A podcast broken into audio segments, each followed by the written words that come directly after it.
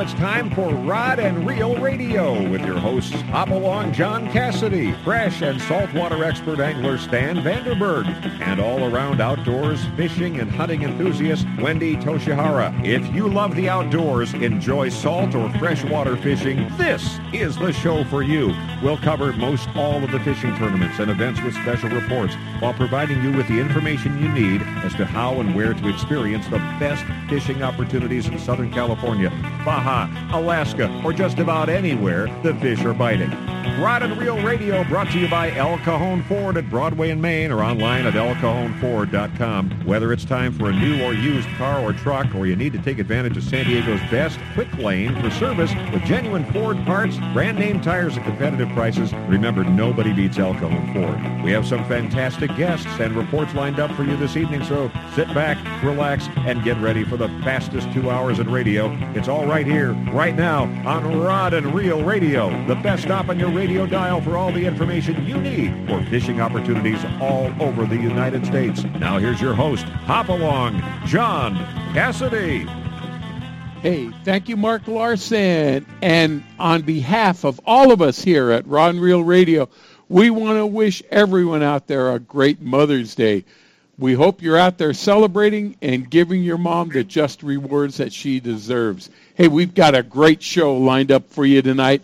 We appreciate you coming on by to hang with us. I think we're going to make it worth your while. Scheduled guests tonight are Shane Warner. He is with the Bridgeport Fish Enhancement Association. He's going to be with us to tell us all about what that organization does for trout fishing up in the Bridgeport area.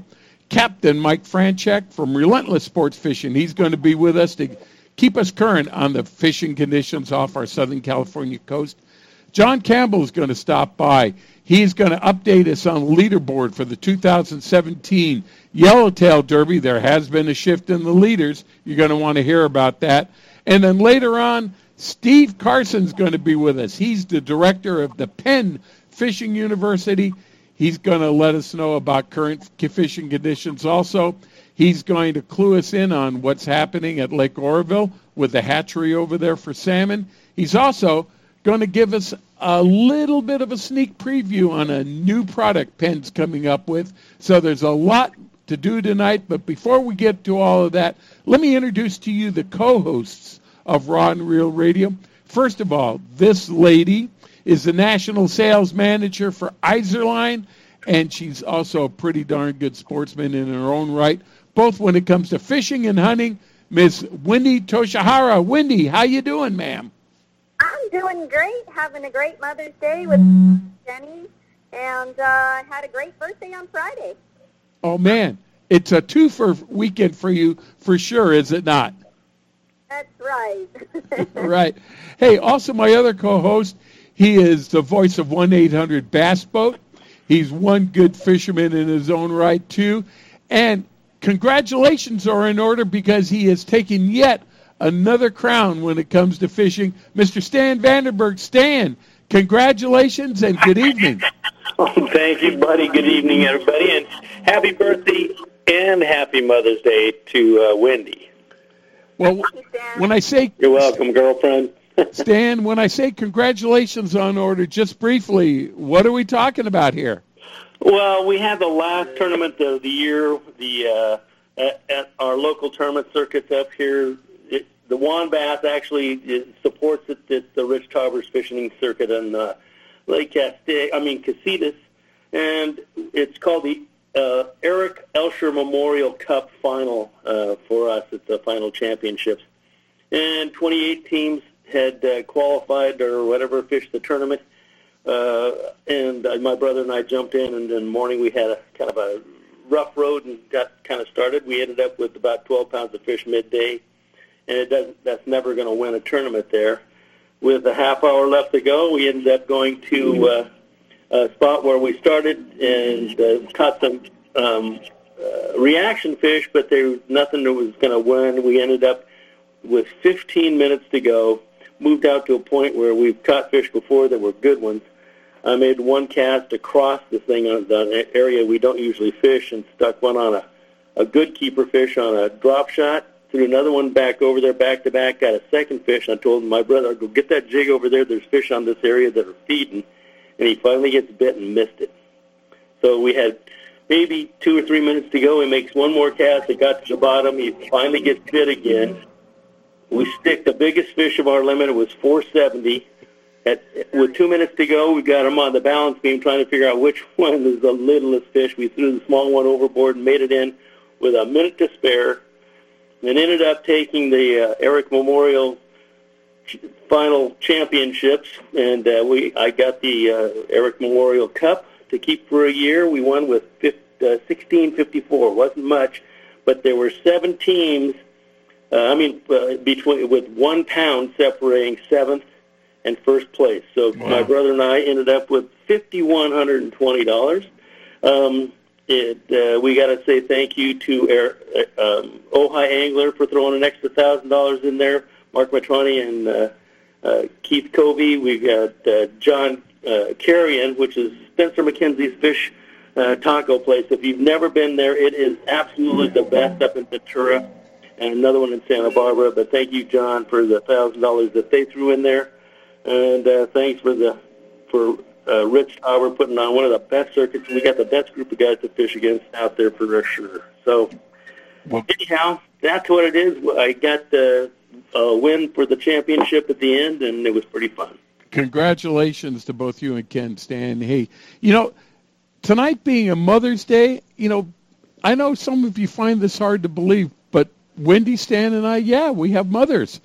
And they have been influential in our lives too. And I thought just for a couple of minutes here, we'd stop and reflect a little bit about how our moms influenced us when it came to the fishing habit that we have today. And Wendy, I wanted to start off with you because we've talked about a lot about your mom in the past couple of weeks, especially, you know, being, uh, you know, that she spent some time up in Manzanar, which was not a good condition. But tell us if you've got a fishing related story that pertains to your mom that you might want to share with us tonight. Oh, sure. Way back in 1966, my mom and my dad took all of us to Acapulco, and uh, my mom and dad went fishing on a ponga. And back then, you know, the equipment was pretty primitive. My mom and dad had a contest. Whoever caught the biggest marlin or billfish would get to bring that fish home and put it on the wall. well, guess who won? Oh, wow. so my mom has a 125 pound sailfish that she caught back in 1966, and it is still on her wall in her house. Fantastic! Wow. wow. And Dad lost out, and you know back then they didn't have the gear we have today. You know, it was all it was the old school, you know, gear, and I I couldn't imagine bringing in a 125 pound sailfish, you know, with that old tackle. Well, not only that, Wendy, your mom isn't the the largest of women, I expect. Oh yeah, she's 4'11. yeah, giant. that's great. They're giant.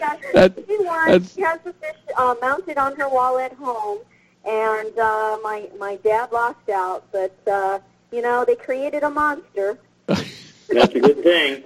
Well, Stan, how about yourself? You know, when I was five or six years old, I had my my mom and dad called it fishing fever. If I saw water, I I couldn't I couldn't do anything. I just had to go fishing. I wouldn't eat. It was just terrible.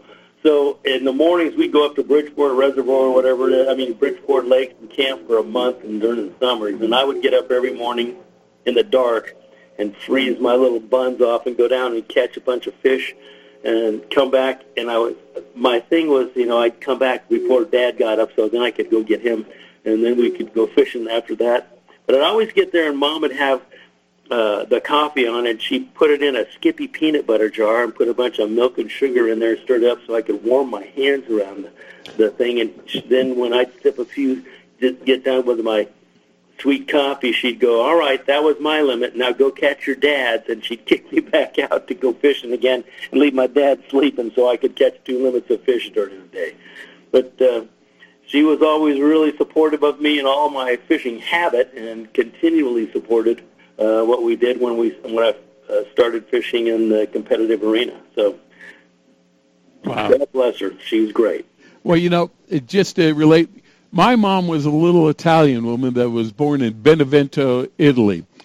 My dad, as a young man on the East Coast, he was a surf fisherman, and he and his brother would go for stripers off on Montauk Point. In 46, my dad and my mom came out here to California, and my dad always liked this sport of fishing, and he came out and he discovered that down in San Diego they had a sports fishing fleet where they could actually go out and get tuna and yellowtail and everything like that. And he started chartering boats out of uh, Fisherman's Landing. The first of which was uh, one called the Pallardo. Now at that time the Pallardo held about 12 guys, and my dad would charter the boat and bring customers from his business down to San Diego to fish off these boats. Well None of these boats at the time they had they didn't have galleys or anything like that. Maybe they made coffee. I think the the Polaris was one of the first boats out of the fleet that had a galley. So you were to go on an overnight trip or a, a day and a half trip. What were you going to do for food? I remember one of my first recollections in the early 50s. My mom would be in the kitchen the Friday before my dad would take off, and she would split 12 chickens, throw them in the oven, cover them with bacon, and she'd be baking chickens so that we could have them to go fish on on the Pallardo down here in San Diego.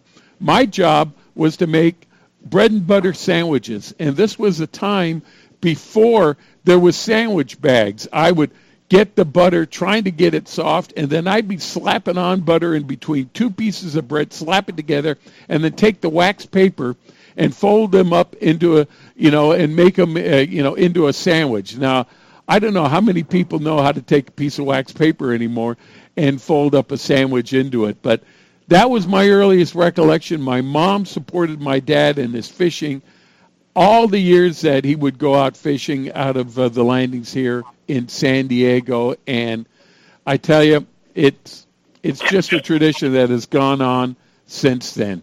Hey, uh, speaking of traditions, Wendy, another thing we may want to talk about here real quickly the CCA has a special event coming up in uh, Los Angeles that I think you'd like to tell us about.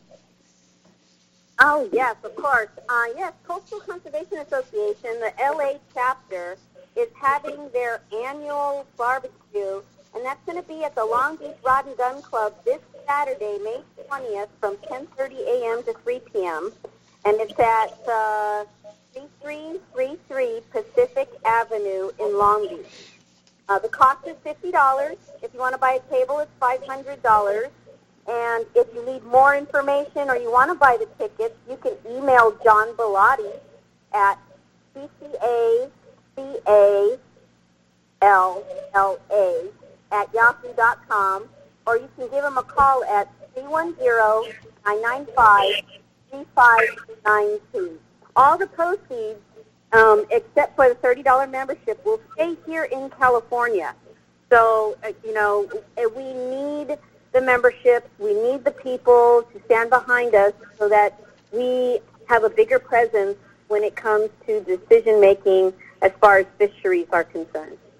Yeah, Wendy, and it also sounds like uh, they will be having a raffle there, and they're going to be giving away some fantastic prizes. Oh yeah, there's so many prizes. It's unbelievable, and it you know, and it's for a great cause to let us continue fishing. So you know, I hope to see everybody there. I'm going to be there, and uh, uh, I know a lot of other people will be there. So Merritt and I will be there, and I hope to see everyone else out there. Right, uh, Wayne. Uh, uh, uh, Kodo sent me a list, and he says, you know, you got to tell your listeners on some of the great prizes that are going to be given away at this barbecue for their their fifty dollars to come and not only eat great barbecue, but then to get a chance to get into this raffle. There's going to be a four day trip to Cedros Island. There's going to be a two day Texas trip for redfish. There's going to be a three day Mag Bay Ponga uh, trip. There's going to be a barbecue for 20 if you can take that. Dodger tickets, premium rod and reel radio comp, uh, combos, and especially they want to give thanks to Benny Florentino, Jimmy Deckard, and Bill Varney for helping get all these great gifts together. So, as Wendy said, It's the Coastal Conservation Association Los Angeles chapter. They're going to have a barbecue at the Long Beach Rod and Gun Club. It's uh, Saturday, May the 20th. Starts off at uh, 3:30. It's uh, uh, $50 each to get into that, and it, it sounds like it's going to be a great time, Wendy. It starts at 10:30 and ends at 3. Right. Starts at 10:30 and goes from there. And if you want to buy a whole table, you can buy a whole table for $500 and have your crew come on over there and just have a great time. It's going to be a blast. The barbecue is provided by Calabasas Custom Catering, and Paul does a great job. Yes, well, they do. you know, and it sounds like on top of cre- the great barbecue, one of his prizes is going to be a barbecue for 20. So how can you beat that? No kidding. It's, I mean, ju- the the meat is so tender. He brings his barbecue with him and and cooks it there. It's oh, it's so good. Oh, wow. Well, hey, you know, that's it for the first segment. And again, Stan, Wendy, and I, we want to give a big congratulations to all the mothers out there. And Wendy, uh, again, a big hug to you because you are the mother of two fine gals. And then you have a new addition to the family that you've just brought on. I do. I have a new fur baby. He's going to be my hunting dog, and oh my goodness, I'm in love. Did you find, did you put a label on that uh, that critter? Yes, his name is Gage, is in 12 gauge. Oh, there we go. That's a good one. Gage is his name.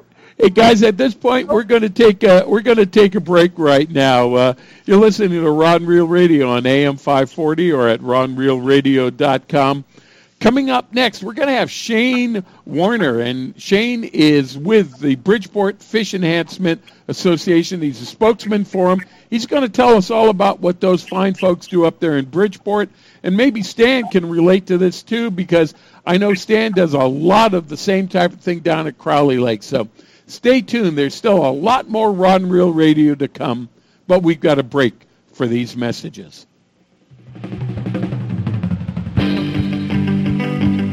You can count on El Cajon Ford, as so many Southern Californians have for years. El Cajon Ford has the cars and trucks you can count on, like the all new Fusion and Escape, Edge, Explorers, and more. And now Fiestas with 38 mpg and Focus with 40 miles per gallon highway, plus C-Max Energy with up to 42 highway EPA estimates. El Cajon Ford has them now. Shop online at elcajonford.com. Choose from hundreds of your favorite F Series trucks, too. El Cajon Ford knows trucks, no matter what you're hauling or towing, for a great weekend of fishing or for some fun in the desert. Now get special savings on every F Series truck in stock 150s, 250s, 350s at El Cajon Ford. We have commercial trucks too, including the all new Transit Connect. Finally, a commercial van with great mileage, helping your business get moving again. El Cajon Ford, worth the short drive from anywhere in Southern California, Broadway and East Main and El Cajon, or online anytime, anywhere at elcajonford.com. Gamakatsu hooks are made from high grade carbon steel specially heat treated to make them light and extra strong but not brittle. The Gamakatsu sharpening process is the most modern in the world and results in a perfectly conical point that is unequaled in sharpness. Gamakatsu offers a huge variety of hooks for all types of fishing drop shot, extra wide gap, worm hooks, finesse wide gap, and a lot more. Gamakatsu has a hook for whatever style of fishing you want to do. Don't waste your time on a cheap hook. Ask for Gamakatsu hooks at your favorite tackle store now. If the fish are biting, I'm on my boat, rain or shine. Of course, I wear my life jacket. It's like wearing a seatbelt. Clip it on, grab my tackle box, and hit the water. Love California, Boat California, Save California. A message from California State Parks Division of Boating and Waterways. H&M Landing is the most diversified sport fishing company on the West Coast, serving the angling community since 1935. H&M Landing's name recognition and reputation for customer service is the best in the business. The H&M fleet provides the widest range of trip options and boasts the coast's largest open party fleet for ocean fishing any time of the year. H&M Landing should be your choice for nearshore and offshore fishing. H&M is San Diego's most experienced sport fishing company, offering the best in half-day, three-quarter day, full, and multi-day trips, and a complete schedule of long-range adventures. Call today, H&M 90 619-222-1144, or visit their website at www.hmlanding.com for updated schedules and secure online booking. H&M Landing, the experienced angler's first choice in local and multi-day fishing since 1935. That's H&M Landing at 619-222-1144 or hmlanding.com. Hi, I'm Chad, designer and owner of Hookup Baits. Hookup Baits jigs are the most realistic and effective jigs ever developed. The realistic action and looks of these jigs catch everything from crappie and trout to yellowtail and tuna and everything in between. In fact, in the last year, I have only thrown hookup baits and have caught close to 100 different species of fish. These jigs are so versatile and easy to use with eight different sizes and colors to match the hatch wherever you fish. You can fish them on top, you can fish them on the bottom, fast, slow, and even troll them. You can find these great jigs for fresh and saltwater fishing at hookupbaits.com. 2015 and 16 Quantum Fishing's gone and done it again for you with the brand new redesigned Smoke PT Reel Series. Everything from your spinning reels all the way to your bait casters, the PTA design has the new PTXA frame, lighter, stronger, bone crushing drag, quantum fishing. We are performance tuned.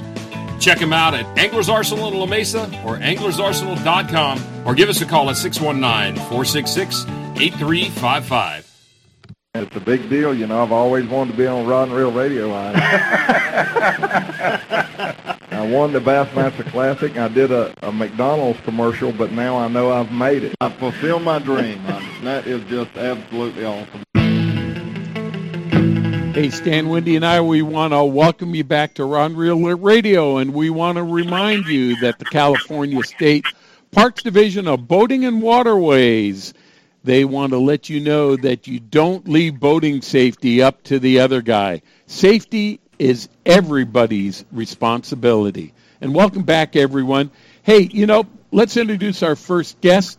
You know, it's our pleasure to have him with him. I'm going to refer to him as Chief Shane Warner, and and Shane not only uh, being and helping out the Bridgeport Fish Enhancement Association, but he is also the fire chief for Groveland, California, and Groveland is just outside of uh, Yosemite Park. Shane, welcome to the show.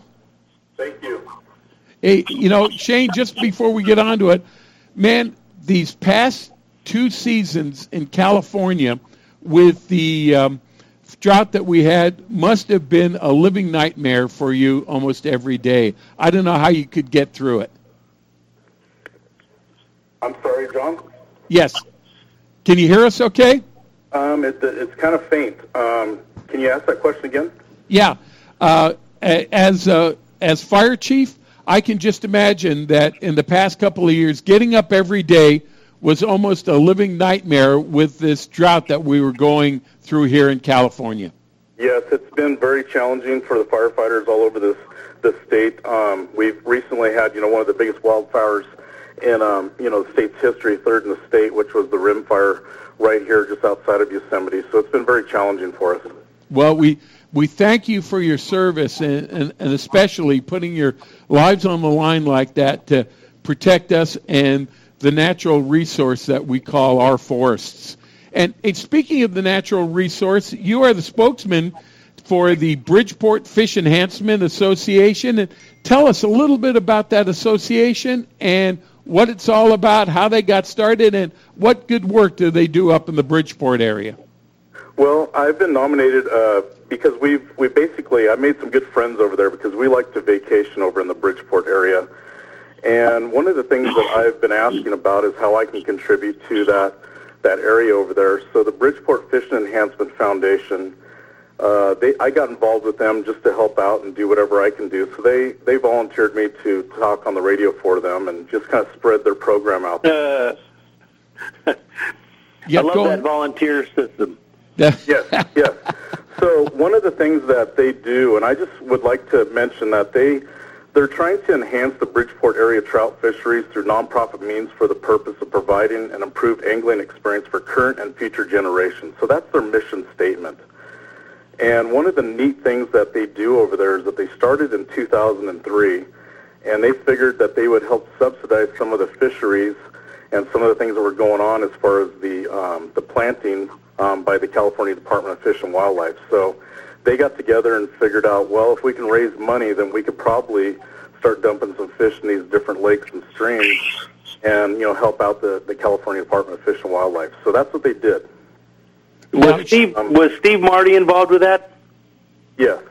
I thought so because uh, I know when that first got started, uh, our group, the finest annual trout invitational tournament, was Steve was a part of.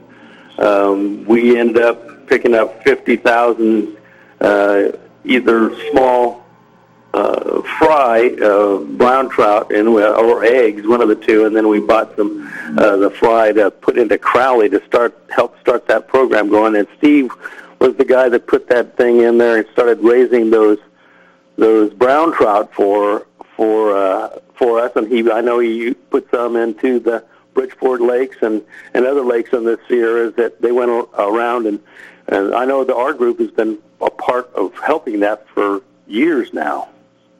Yes, and, and you know the thing that um, I just wanted to to kind of put out there, it is you know a nonprofit organization, so they're a 501c3 um, you know organization. But if it wasn't for the people that volunteer all their time through whatever it may be, um, and you know whatever they do for the foundation, everybody in that that town, you know, there's only according to you know um, the population there, there's only 575 people that live in Bridgeport. So you got to figure that you know it's a small town and everybody you know gets kind of tapped out on their resources, but they seem to raise the money to help subsidize you know the what the Department of Fish and Game is doing. And um, you know they, they do a great job as far as uh, you know stocking the fish and trying to figure out what fish that they're going to get next time so that they can put in some of these local lakes and streams up there. Now, Shane, are you working in conjunction with the Department of Fish and Wildlife? Uh, do you do you get more fish for them than is allocated for the area, or uh, just how does this work? They we they work in conjunction, and they get most of their trout from Desert Springs, which is uh, up in Summer Lake, um, Oregon. So they bring those down, and recently they just had a cage culture um, program that they were doing at Lower Twin, and in 2016, in late September, they released um, one pound to three pound rainbows, and uh, with a total of like 400 pounds worth of fish. So they raised them right there in Twin Lakes, and they released them. Um, and they've they've done numerous work throughout all the all the waterways, you know, around Bridgeport. They've put fish in Robinson Creek, you know, Upper or excuse me, Big Virginia, Little Virginia, um, Robinson Creek. I, I mentioned. They they put them in, you know, different different locations um, all around Upper and Lower Twin, and Bridgeport Reservoir also. Are they raising the, the fish from eggs anymore, or are they just uh, purchasing the smaller fish and raising them until they can put them in? Well, recently they, they just released some browns late last year um, that were basically, um, you know, about a one pounders, and they released those in, into some of the, the waterways as well. So they're trying to do the best they can um, just to try and figure out what they, their, the need is out there. But they've seen a big increase in the brown trout um, as far as being caught um, compared to when they first started in, in 2005. Oh, you're not kidding. The the catch ratio for that brown trout in the Sierras has gone way, way up. Where it was uh, uh, minuscule, you know, if you got a brown trout, it was rare before. Now you can go to a lot of these lakes, and brown trout are are some of the prized fish now. Right. And one of the things that they I wanted to kind of hit on um, while we have the time to, if it's all right, is we have an, um, an annual fishing tournament, um, and it's being held in, in you know basically it's the weekend after Father's Day, and what we do is we typically um, we have this tournament, and that's where a lot of our donations come from. So this year it's going to be um, in June. It's going to be June 24th. We we hold it um, there in Bridgeport, and we basically have a, a, a men, a women, and a juniors uh, division. And each junior participant receives an award, um, such as a new rod and reel. And one lucky junior angler actually gets drawn for a $500 educational uh, scholarship. So um, one of the things that they do, and I think that's really neat because last year one of the local residents, one of the local kids, uh, Nico Robles, actually um, won that, and the year before, uh, Rivers, a gal from Riverside won that. so we they've really pushed you know the the kids getting involved in the in the fishing programs and as I said before, those anglers you know that, that go up to that eastern side of the Sierras are always looking to try and help and donate and you know try and give back a little bit. So I think that's kind of something that we want to try and help preserve and, and, and move forward with uh, with future generations. You know, uh, Shane, are are these fish tagged or marked in such a way so that you can keep track on how successful your efforts are with regards they, to they have uh, the stocking program? and the tags, um, once the fish is caught, they can go in with the tagged fish to Ken Sporting Goods, and they can re- basically receive a, a sixty dollar, um, you know, basically a, a little voucher that gets them into the tournament for the next year. And for the juniors, we do that as well with a thirty dollar voucher that gets them into the tournament for the following year as well. Right. Well, you're you're offering some great incentives, uh, Shane, and it sounds like this can't be done without the help of a lot of sponsors and a, a lot of individuals in general. Do you, uh, you want to take this time to maybe uh, uh, mention a few of those folks? You know, and I do, and you know, uh, as as always, you know, we have the Desert Springs Trout Farm, you know, that that does the the stocking, you know, for the Bridgeport Fish Enhancement Foundation. Um, we want to thank the California uh, Di- uh, Division of uh, Wildlife, Fish and Wildlife, um, Berkeley, Kokanee Power, um, Fishing Mission, um, there locally, Mono County. Um, uh, they, they, all these people in Ken Sporting Goods, they give so much, but there's, if you go to the Bridgeport Fish Enhancement Foundation um, Facebook page, they list everybody that has donated. So I just want to thank all of the sponsors. If I hadn't mentioned them, you know, with a few that I just mentioned, I just want to cover them all and say that without their support, there the BFEF would not be functioning, and they wouldn't have the money to do these uh, these special plants. So. Um, I just want to make sure that everybody that's ever involved in either a donation or helping gets gets recognized because this is going to be the future of our anglers. And, and you know, if we if we train them young to give back, then hopefully this will be something that we can continue on for years to come. You know, if there, if somebody's going to go up to Bridgeport, because everybody, if, if you're going to go into Bridgeport, you're going to have to pass Ken's and stop and see what the big fish are on the ice chest there. Um, but do they have a, uh, an, an availability to then maybe drop some some money there and and uh, donate to the cause right there at Ken's? Yes, or we do have um, various. Uh, we we do have little containers set up around the Bridgeport area that will take their donations. Um, so if you see any anything like that set up where it's going towards the you know Bridgeport Fish Enhancement Foundation, they typically are identified with a sticker and just a little uh, donation box, and and they're you know throughout you know the Twin Lakes area. I know Lower Twin has one, um, Ken Sporting Goods, and just about everywhere you go, there's going to be a box there for donations. So you know the people that are traveling up there and, and using these facilities and using these lakes, uh, I would highly recommend that they donate because that's just going to help better the fishing when they come back for the next year. I'm for that. We give uh, zero reports. We make sure that we uh, include that in the reports as we go through our season. Yeah, and we've also, um, you know, if they wanted to send something in as far as a donation, uh, the BFEF uh, PO box is 23, and that's Bridgeport, California 93517. And they can send that in at any time throughout the year, and that will help in the stocking programs that we're currently doing. So um, I, I just wanted to make sure that everybody, you know, gets gets kind of a plug for this. And one of the other really cool things that we're doing too is um, on June 17th this year, we're actually um, we're giving the fish to the um, to the Marine base um, over there, and basically the BFEF gives the fish to the Marine base, and they have a little fishing derby that is sponsored by the Marine base there, and then also Berkeley and um, Ken Sporting Goods also donate a rod and a reel to each kid that fishes in that fishing tournament for the Marine Nice. base. Wow, that's nice. Shane, before we uh, let you go, is there a particular catch that you comes to mind that you think if it wasn't because of the efforts of the Bridgeport Fish and Enhancement Association, this fish wouldn't have been po- possible? Is is there an incident like that that comes to mind right now?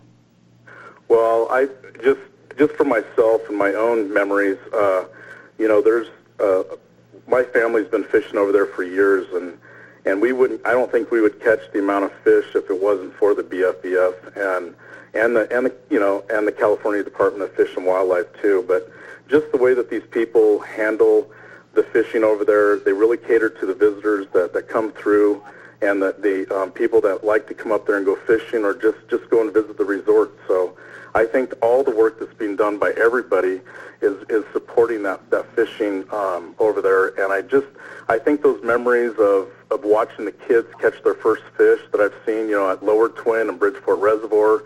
Um, has just been phenomenal, and if it wasn't for some of these people that are donating their time and money, I don't think that would be happening. All right. Well, Fire Chief Shane Warner, we want to thank you very much for cluing us in on what's happening up there in Bridgeport, especially with the Bridgeport Fish Enhancement Association. Kudos to you guys for the efforts. Sometimes it seems, like it's a thankless task, but again, if it wasn't for the efforts of volunteers like you and I know a host of other people, it wouldn't be possible. Thank you for your service and thank you for this time for your time in this this really great endeavor. Well, thank you, and I appreciate you guys thinking of us up here, um, you know, up here in the mountains. And if there's anything else that we can do to, you know, enhance this, or if there's any more information that somebody may have that wants to get out there and know about us, um, they can go to the Bridgeport Fishing Enhancement Foundation on on Facebook, and they can also, like I said, send in any, um, you know, inquiries or, or money or donations to that PO box that I mentioned earlier and we could we could answer any questions. And we'd love to see everybody come out for the the annual fishing tournament, which is June 24th this year. And we have a dinner that's included in the entry fee. And so I think it's a really good time. I, I look forward to seeing a lot of people up there. So I just wanted to say thank you for giving us the opportunity to mention the stuff that we're doing up here. All right, Shane. Good job. And thank you very much for being with us, especially on this Mother's Day. All right. Thank you. All and happy right. Mother's Day to all of you guys. Hey, and speaking of Mother's Day, uh, Stan, you're going to have to jump off right now because uh, you have some duties that you're going to be attending to too. Yeah, I gotta gotta make a run, but that's okay. But I gotta thank everybody for, uh, I, well, for the guys up that I've been fishing against here for the last year, a couple of years up there. Casitas for being involved. I think we've got the best circuit of them all. There's no whining. It, it's pretty unusual, but uh, and I go up for me the the cherished spot is you get your name on this trophy that everybody will see. It stays in the uh, cafe. If you want to leave it there, we can keep it for a year. But at least I got my name on this doggone trophy that everybody wants their name on up there. So the Eric Memorial, uh, Eric Elsher Memorial, and thank you for Larry for making the trophy up and getting it there. But we had a great time and it was a lot of fun. All right, Stan, you just have a great celebration of Mother's Day tonight, and we look forward to talking with you again next Sunday night on Rod and Reel Radio. I have a wonderful Say Mother's Day, everyone. Thanks, Win. Win. We'll catch you later. Alrighty. Hey, that doesn't mean Wendy's going anywhere. She's going to stick it on out with us over here. Coming up in the next segment, we're going to have Captain Mike Franchak from Relentless Sports Fishing out of H&M Landing. He's going to be with us to try and figure out what the heck is happening off our Southern California coast. So stay tuned. There's still a lot more Rod and Reel Radio to come.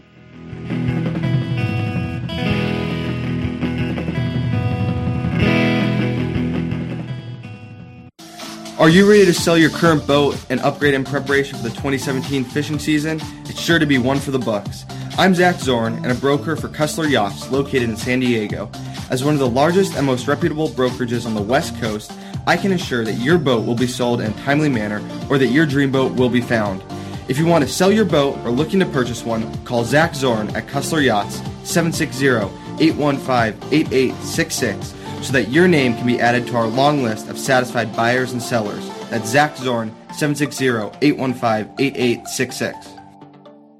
Angler's Arsenal is the serious angler's first choice for hand poured plastics, McCoy line, Spro products, Gamakatsu hooks, G Loomis fishing rods, Shimano products, Avet reels, and just about anything you hear advertised on Rod and Reel Radio.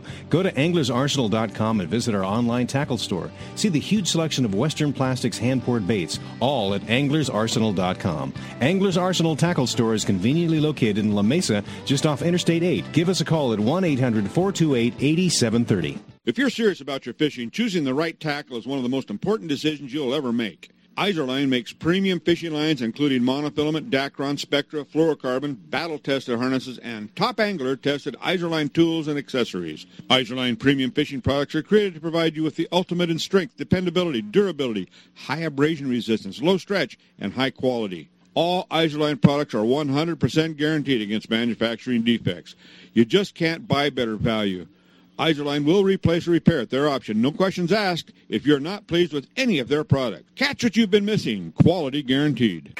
Every serious angler knows that a quality hook is an important part of their arsenal. Gamakatsu hooks are made from high-grade carbon steel specially heat treated to make them light and extra strong but not brittle. Gamakatsu ring hooks are made with a one-piece ring, no welds, no weak spots, a very smooth moving ring. Gamakatsu offers a huge variety of hooks for all types of fishing. Live bait hooks, both light and heavy duty to four extra strong, circle hooks, tuna hooks, ringed hooks, tuna doubles, and many more. Don't waste your next fishing trip on a cheap hook. Get Gamakatsu hooks at your favorite tackle store now. Don't you just love California in the summer? Just remember, if you love California and you love to boat, please wear your life jacket and make sure the people you love wear one too. Love California, Boat California, Save California. Share the love at boatcalifornia.com. This portion of Rod and Reel Radio is brought to you by the RokLees Fish Release System. Now you can quickly and easily release fish suffering from barotrauma back to the depths they were caught. Look or ask for the RokLees at your local fishing tackle dealer. Hey, Wendy and I, we want to welcome you all back on this Mother's Day to Rod and Reel Radio. And now it's time for Dock Talk, brought to you by H&M Landing. We have with us tonight Captain Mike Franchek, owner and operator of Relentless Sports Fishing out of H&M Landing. Captain Mike, how you doing this evening, sir? Very good, John. How about yourself? Man, Wendy and I are doing great. Wendy Toshihara is with me, and you know we're just trying to figure out what the heck's happening out there. This, the fish are out there, but this weather is is making it tough to get them. Oh, that, that weather was tough. You know, we just got in from a day and a half this morning, and uh, it was certainly a, a, a bumpy ride for us. You know, from start to finish, and uh, you know, our, our charter group, you know, we, we really hung in there and tried to try to focus on uh, locating a little of that bluefin tuna, and uh, in this particular case, it gave us in the entire fleet a slip. Uh, we saw we saw very little of that bluefin. I think it's just down down due to uh, I think moon cycle more than more than even the weather. The little bit of fin bait we did see, uh, as far as bait signal, we saw uh, pre-dawn to, to to the gray light period, and we saw it again like a light switch right at dusk. So I think a lot of this stuff is just uh, really kind of jacked up with that moon cycle, and uh, if there's a way to fish that stuff in the middle of the night, you know, maybe maybe get on a little bit of it because uh, us and uh, us and 13 other boats certainly didn't locate it this particular weekend. But I don't I don't think it necessarily relocated. I think it's just it's just down with a little bit of a, a moon phase. Well, What grade tuna are you seeing? uh, what's up? What grade tuna are you seeing? Oh, what grade of tuna? Yes. Uh, you know, I, the last two and a half months, there's been a, there's been the best way to break it down is two different grades. There's like a there's like an 18, a 30 pound grade fish, and then uh, you also see that 40 to 60 uh, to upwards of a 100 pound fish. And um, at times it's been mixed. Um, at times, you know, you go out on a particular day and you see you see just that smaller grade. And uh, there's been other times I, I ran the Malihini a couple weeks ago, and, and, and everything we saw for that that particular day was all that better grade. So it's kind. Of, I think it's kind of sinking out and doing its thing. And uh, on every, any given day right now, you're not quite sure what you're going to bump into, but it has been an impressive amount of bluefin tuna locally, certainly early in the year. So that's that's definitely encouraging, and it has it has gotten on the bite. You know, a couple a couple uh, periods of time here already. So we're just kind of waiting for the next the next little phase for biting fish. Mike, do you think we're actually i- is this the new norm, or are we still in a period where we're going, man, this is the bonus round to be getting these type of fish at this time of year? I, you know, I think it's potentially both. I think we've had years where there's there's a there's an abundance of that bluefin here locally. Um, at times, you know, very very local fish. Um, you know, I, that that stuff has a tendency to stick around. Um, you know, those bluefin are the apex predators of their, of their species, and and um, you know we've caught we've caught bluefin in in 74 degree water. We've caught bluefin in 57 degree water. Uh, we caught it, you know, on the anchor on the on the beach. We've caught it, you know, 200 miles offshore. They're kind of they go wherever they have they have some feed, and I think at times that crosses over into definitely non-traditional periods of time for us for us to be targeting offshore species. And I think as as as a, a, a recreational angling community, as we've gotten wind of it, you get more guys out there fishing that stuff in October, November, you know, even December or early in the year. I think uh, it's a combination. I think there's a there's an opportunity that might not be the norm that's presenting itself, and at the same time, you know, as, as an angling community, I think we're more savvy on uh, on getting out there and getting some off-season opportunities. Now, Mike, I understand too that uh, down south, the seiners that are that are down there, they have reached their quota.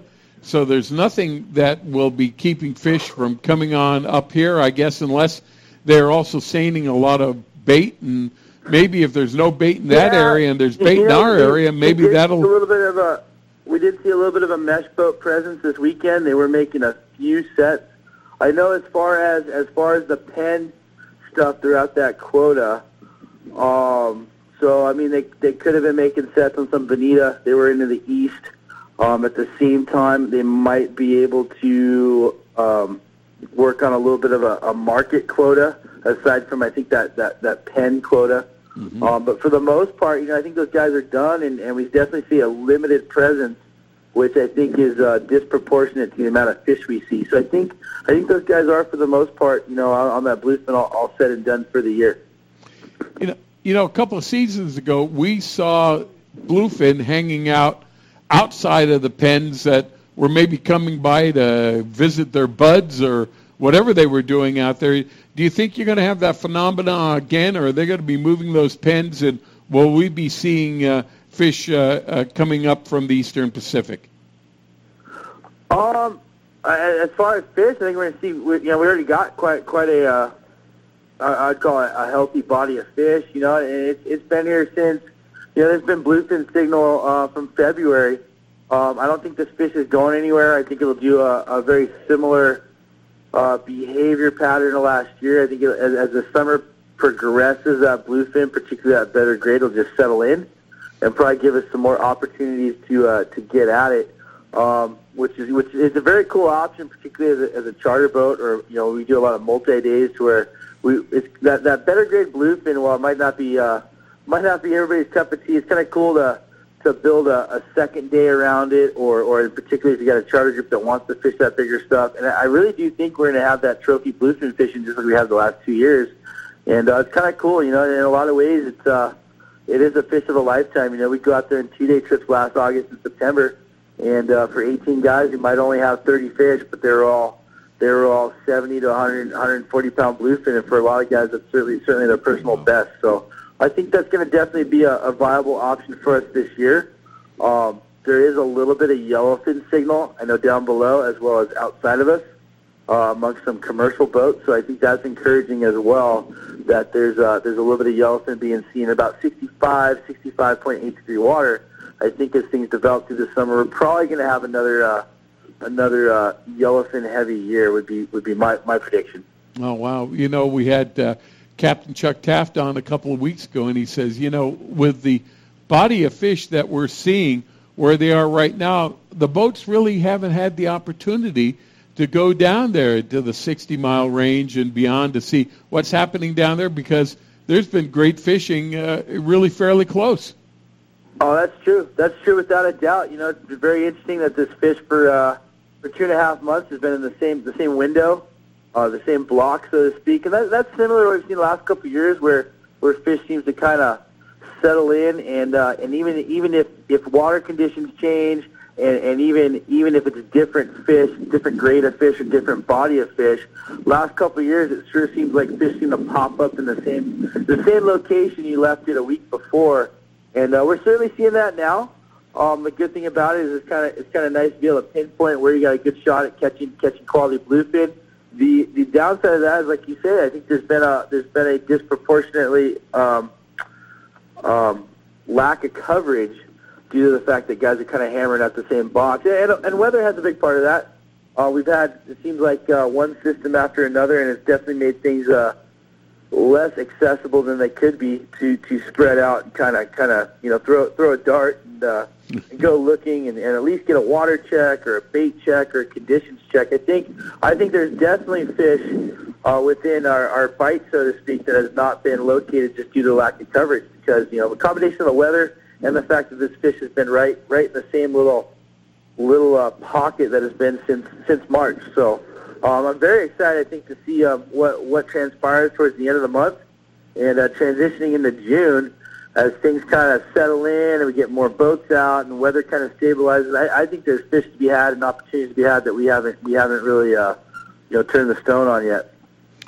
How about our bait supply, uh, Mike? Uh, are are, uh, are you guys getting the type of bait you need in order to go out and catch these fish? You know, uh, a couple of seasons ago they just seemed to be eating red crab, and now there seems to be a combination of finfish and red crab out there. Are, are are you getting the type of bait that you need that when you get into these fish you can really get on top of them?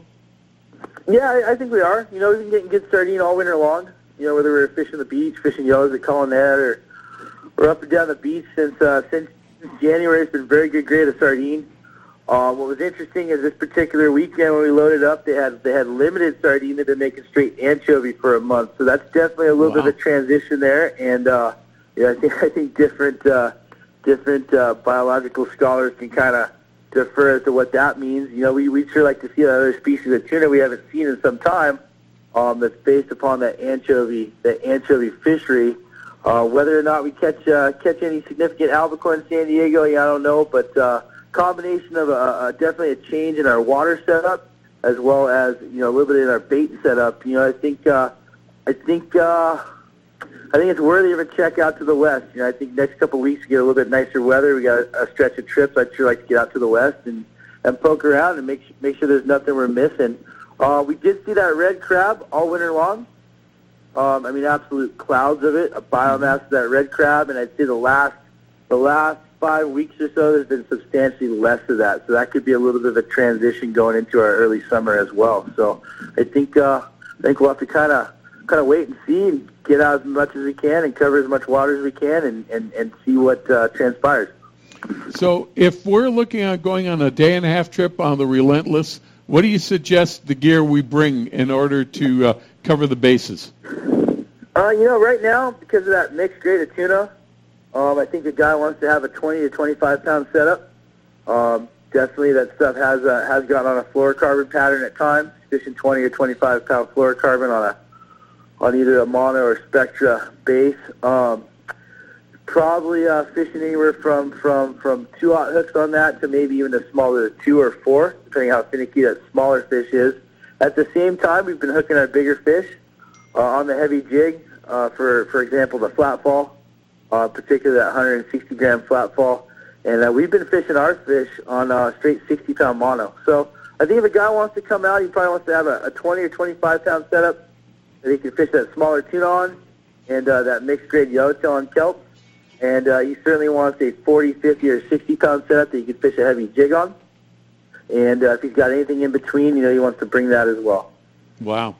Hey, Mike, if uh, people are interested in going out on the Relentless out of H&M Landing, uh, how's the best way to get a hold of you to see uh, what the schedule is and uh, book uh, a trip aboard with you? Well, um, know, we are mostly uh, exclusively a charter boat. Um, as far as charters, we, we do have a, a little bit of limited availability, I'd say midweek in July and September. And then there's definitely availability in June or October. Uh, for charter inquiries, they're more than welcome to contact me personally. Um, 619-818-5664 would be the number, or uh, relentlesscharters at outlook.com. As far as our open party schedule, most of what we do is limited load open party, and uh, we do have a unique availability to do that through the landing, kind of fill some holes with uh, a little bit of a, a niche with that limited load stuff. Mm-hmm. Uh, most of our trips we limit it to uh, 18 guys or less, and all of our open party would be through the landing website, and that would be at hmlanding.com, or you can always call the landing as well. And they, they got a full schedule for all the boats, and um, certainly uh, as things progress through uh, through late spring, early summer, there's going to be more and more availability to hop on a boat. And uh, the best the best way to check fish count, schedules, the whole deal would be uh, through the landing website. All right, Captain Mike Franchek from uh, Relentless Sport Fishing. Thanks for a great report. It sounds like everything is just about ready to bust loose out there, man. Exciting times, isn't it? Yeah, you know, it's it's uh, catching catching bluefin, catching sixty pound bluefin, even in limited qualities in, in March was uh, was definitely unique, and it was a good way to kind of kick off our offshore season. And and uh, things progress, we're only uh, we're only getting more and more excited for things to come. So we're definitely looking forward to a good year. All right, Captain Mike, thanks a lot for being with us on Rod and Reel Radio, especially on this Mother's Day. We look forward Oh, to uh, staying in contact with you to see what happens as the seasons progress. Thanks a lot again, sir. Anytime. Anytime. And definitely want to uh, wish all the mothers a happy Mother's Day and uh, thank the mothers that put up with their sons' fishing obsessions like I did. Or the mothers uh, putting up with their daughters, right, Wendy? That's right. All right. Hey, uh, Wendy and I were going to take a break right now, but coming up next, John Campbell is going to be with us. There's been some shift on the leaderboard for the 2017 Yellowtail Derby. You're going to want to hear all about it. And then later on in the hour, Steve Carson. He is the director of the Penn Fishing University. We've got a lot of things to talk to Steve about, so stay tuned. There's still a lot more Rod and Reel Radio to come after these messages.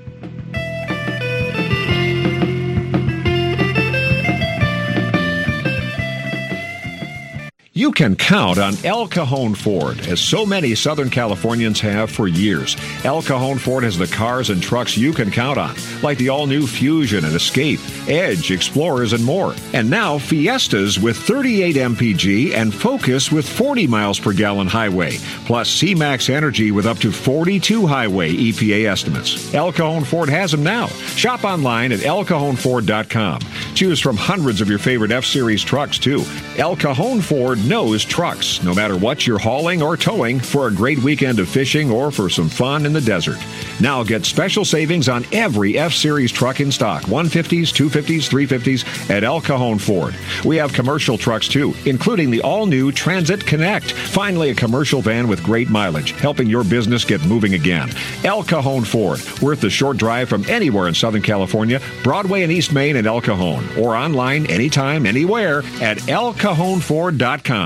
If the fish are biting, I'm on my boat, rain or shine. Of course, I wear my life jacket. It's like wearing a seatbelt. Clip it on, grab my tackle box, and hit the water.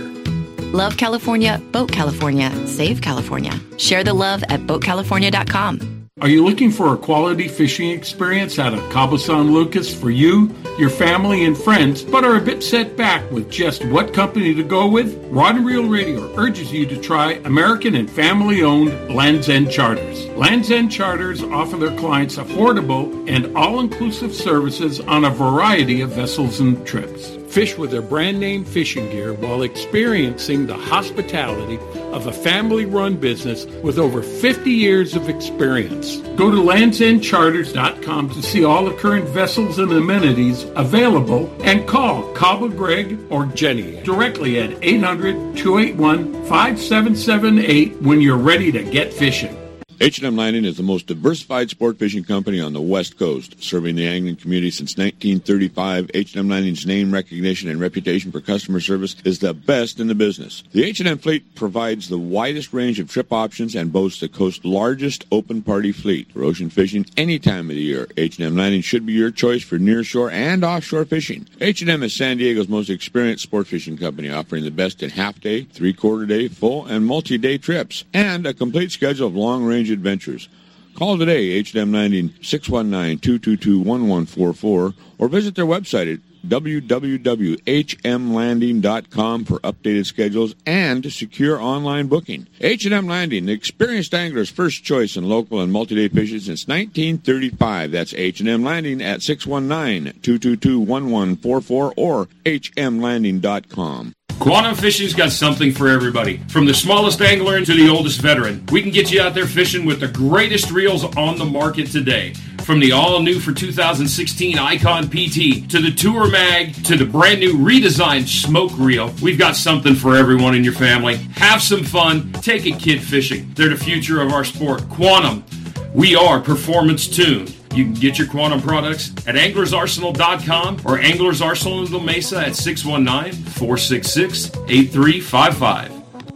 Attention Rod and Reel Radio listeners. Be sure to check out the Code Group mobile app. You can listen to the Rod and Reel Radio show live along with show archives without internet access. The Code Group app has all kinds of cool features for fishermen including daily Southern California saltwater reports, weather reports, episodes of Inside Sport Fishing, marine traffic, and much more. Get the free Code Group mobile app by texting the word REEL, R-E-E-L, to 90407 or enter the words Code Group in the App Store on your smartphone. Hi, this is BSS record holder Dean Rojas. El Cajon Ford helped me when I got started in my career, and let them help you with a new F-Series Ford truck. And remember, nobody beats El Cajon Ford. Hey, Wendy and I, we do want to welcome you back to the second half of Rod and Reel Radio. Well, we've had some movement in the leaderboard ad for the 2017 Yellowtail Derby, and who better to tell us about it is Tournament Director John Campbell. John, welcome to the show. Thanks, John. Uh, it's always a pleasure to talk to you and everybody else over there. Hi, Stan, and happy uh, Mother's Day, Wendy. Thank you, John. Wendy, I hope you can get yourself down uh, in the San Diego area and catch some fish and, uh, and get in the, get in the mid- mix of this uh, exciting tournament. You, you know, I've been dying to go, but you know, when you work in the fishing industry, it's really tough. When the fish are biting, I'm working. That's right. That's right. Well, they're they're biting. I mean, they've been slaying them out at the Coronado Islands, but the, the bigger ones have been coming from La Jolla.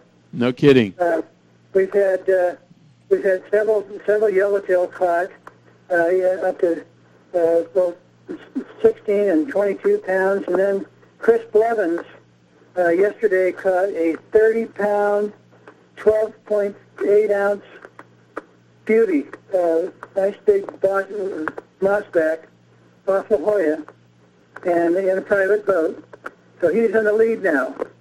Jerry Muscat is second with the 26, and Mark Nunes is, uh, no, actually, no, uh, Carolina uh, Gonzalez has a 22 pounder. Nice. She caught uh, yesterday as well. But I, I put out a message just trying to beg for someone to go out and catch a halibut to fill in our halibut section.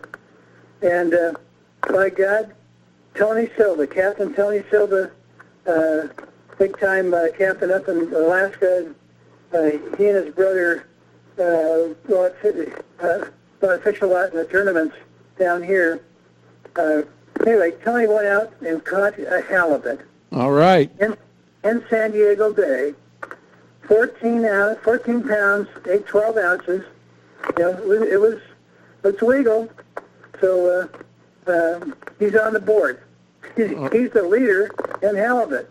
I'm sure there'll be a few other people coming out and they see that. Now, how about white sea bass and tuna? Petty caught a 62 pounder of white sea bass uh, on the 10th. Um, and uh, so we've got the whole everything filled in, and uh, just uh, many more people are coming. Nobody's reported in today. I'm sure I'm going to get some some people. They've got 24 hours to report their catches. So, uh, so what do you think of that? Well, John, did you say that there is a was it 62 pound white sea bass is uh, at the top of that uh, category? Yes. Holy mackerel! Great fish. Ryan, Ryan Petty on a kayak uh, on the 10th went out and uh, landed this beauty. Beauty. I've got it on the leaderboard. You, can see it. Go on the online, but it's a it's a beautiful fish, and uh, he had to wait. He had to wait to get it uh, weighed in, but um, so it could probably lost a few ounces. But it's 60, 62 pounds, 14.4 ounces. Wow. Now, John, we, you know, are in the middle of the Yellowtail Derby, but that does not necessarily mean that people still can't join. Uh, they have until, tell us, what date to uh, fish and how can they uh, join in on this? Because the grand prizes are going to be pretty fantastic this year. Yes, they are, John, and uh, yes, you can you can join anytime. We've had two people join during the last three days during the last eight years, and won it. Point out one. So um, uh, you can you can join. We're not quite at the middle. We're very close to it, but we're not quite at the middle. It goes through June fourth, fishing through June 4th. So we've got over two weeks left, and um, I think it's going to get really heated up. You can go online, International Yellowtail Derby or yellowtailderby.com, and sign up there. Or if you're down in San Diego, at the, around any of the tackle shops, they, many of them have uh, entry forms there. Now, the last day of fishing, if I'm not mistaken, is May 4th, is it not? June 4th is the last day. No, June 4th, right. They've got to have their fish weighed in and send me the their uh, receipts, their weigh receipts, uh, by 6 o'clock. And then uh, come the 5th, uh, Larry Bonham uh, over there at the Valley High, he's going to open up the restaurant, and you're going to have one grand old gala to award all the prizes and give everyone the kudos that they uh, deserve uh, for uh, you know being in the 2017 Yellowtail Derby. That is going to be a special event, John.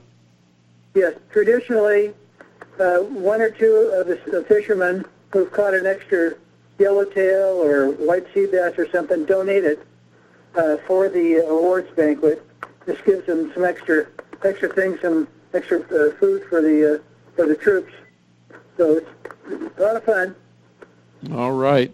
Again, John, uh, you can you can sign up until uh, May fourth to fish the. Uh, I mean June fourth to fish the Yellowtail Derby. And again, where do they go to not only get the entry form to fill it on out, but also to get the ticket that needs to be filled out if they do catch a fish. Yes, uh, the best places are most used, uh, besides being at the landings, you can have fish weighed in at the landings. You on open party boat, just make sure they don't them before you have to let the captains know and let them tell them uh, to have the, the scales ready when when the boat comes in.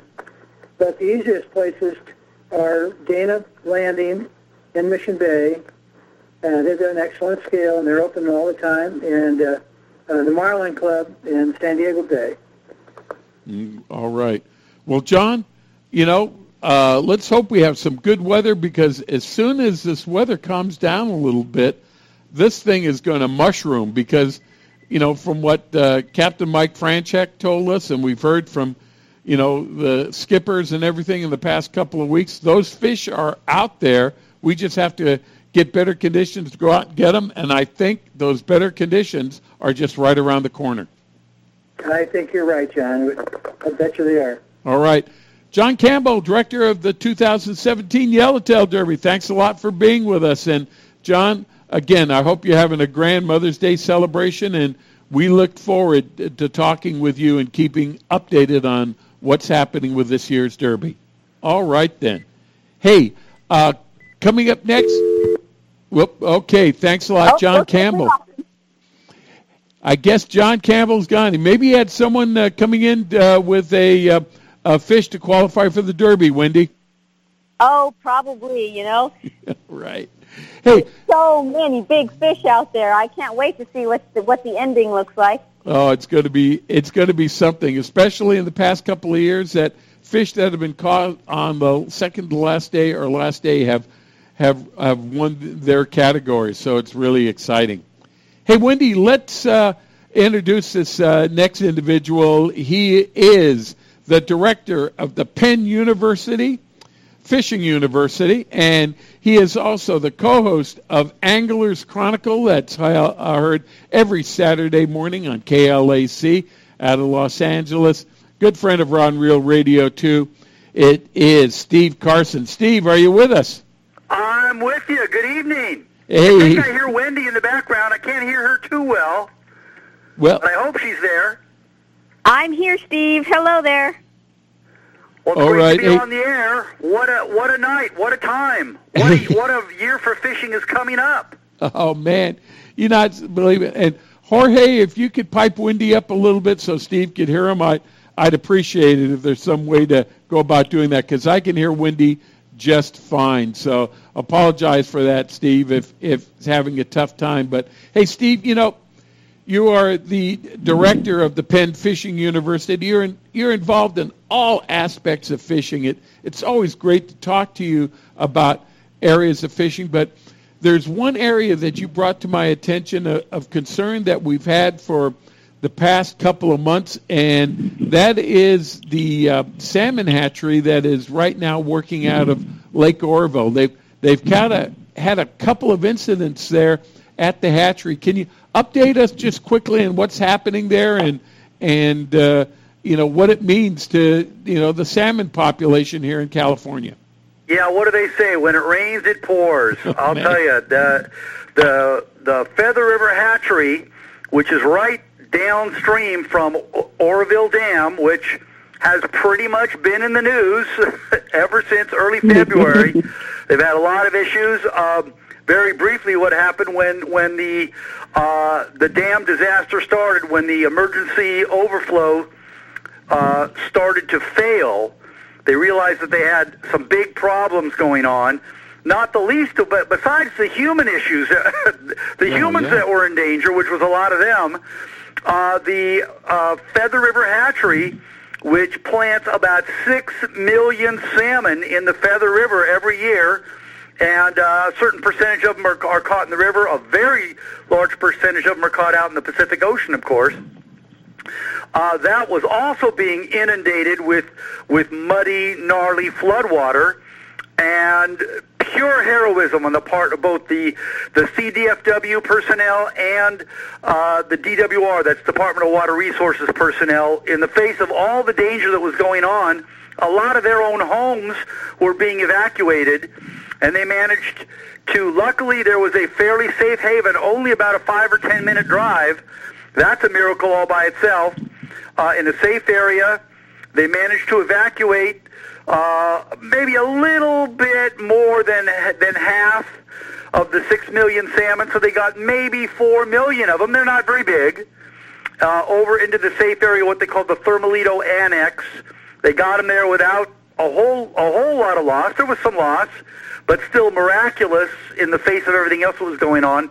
That was a couple of months ago, and since then they just kind of been growing them like normal, feeding them. They've been growing, and uh, right about now they're in the three to five inch range. And uh, I can't remember if it was Monday or Tuesday of this week. Uh, just one of those human error things. There was since this was a, an annex, an extra area. Uh, wire, you know, wire was loose. Wire came loose. This was, of, co- of course, in the middle of the night. That's the only time these things happen. Um, wire came loose. A water pump shut off, and the little fish were about three or four hours with no with no circulating water. They started dying off pretty fast. When the employees got there at at six thirty or so in the morning, they realized what was going on, and they fixed it. But there was about another three hundred thousand of the young salmon that were lost. Uh, again, it's not not the end of the world, but certainly um, a, a, a generation of fish that had already suffered a pretty major loss, suffered another major loss, but uh, they're gonna they're gonna go onward and upward. And uh, again, as you as we talked earlier, it could have easily been a complete loss of this year's generation of fish, which is really for for anglers, it's a three year uh, delay Yeah. because when these young fish go out into the ocean, it's at least a year before they're big enough to catch even in the ocean. And uh, then it's the third year that they actually come back to the river, where uh, had, had it just gone a little bit differently than it did, it could easily be zero fish coming back to the river. And and Steve, And people don't realize how good the salmon fishing is in the Feather and the Sacramento rivers north of Sacramento. People think you have to go to to Washington or British Columbia or Alaska to catch salmon. You have very, very good salmon fishing. It's not exactly untamed wilderness, but uh, the fishing's pretty doggone good, or or it can be. And Steve, even though these hatcheries release, you know, hundreds of thousands of fish, what what percentage do they think of the fish actually come back and return uh, into these rivers? Well, it depends on how big they are when, when they let them go, and also where they let them go. Uh, if they let them go uh, right up at the hatchery, which is kind of at the bottom of the dam, they have to swim a long gauntlet through the river of all kinds of critters that want to eat them. And if they're not too big, uh, a lot of them get eaten. Uh, the problem is if you, if you let them grow up to where they're 14, 15, 16 inches long where they can really get away from stuff. Uh, that costs an awful lot of money in food and time. So they they let them go kind of in shifts at different sizes. Sometimes they actually put them in the in a truck and take them all the way down the river and let them go in the delta. Again, all that costs a lot of money. Sure. Uh, there's even a few situations where they barge them down and release them, but again, that all costs a lot. In the long run, the return is about two to three percent of the fish that are planted to the ones that actually three years later make it all the way back up to the hatchery. Right. Hey, Steve, uh, we got to take a break right now. Anyway, uh, we can uh, talk you into staying with us a little longer. Sure. All right. Hey, we are uh, Wendy and I are we are speaking with Professor Steve Carson from the Penn Fishing University. We're we're going to get into some saltwater things, but we thought you might find it interesting since we've talk, been talking about trout and salmon a little bit tonight, just to find out about that situation because there was some inf- misinformation that was out and floating about, and I read it in an article just this morning that all the fish were lost, and luckily that did not happen. Steve, thanks for that report. Hey, Wendy and I, we're going to take a break right now. We'll be back after these commercial messages.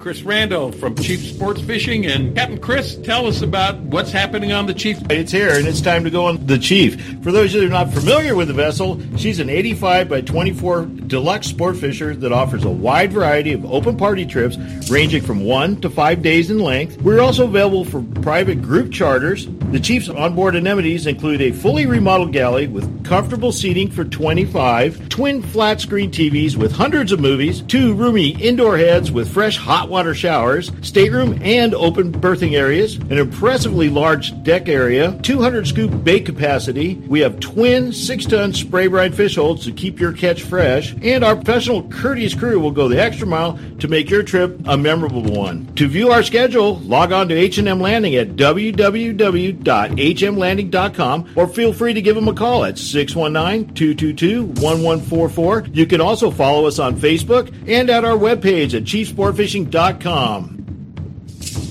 Every serious angler knows that a quality hook is an important part of their arsenal. Gamakatsu hooks are made from high-grade carbon steel specially heat-treated to make them light and extra strong but not brittle. Gamakatsu ring hooks are made with a one-piece ring, no welds, no weak spots, a very smooth moving ring. Gamakatsu offers a huge variety of hooks for all types of fishing. Live bait hooks, both light and heavy duty to four extra strong. Circle hooks, tuna hooks, ringed hooks, tuna doubles, and many more. Don't waste your next fishing trip on a cheap hook. Get Gamakatsu hooks at your favorite tackle store now.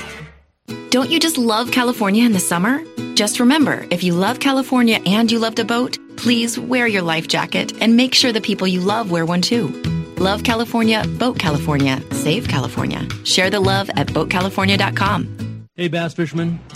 Who do you call for your bass boat insurance? Well, if you're not calling me at 1 800 Bass Boat for your boat insurance, you're probably paying too much and may not have the coverage that you need.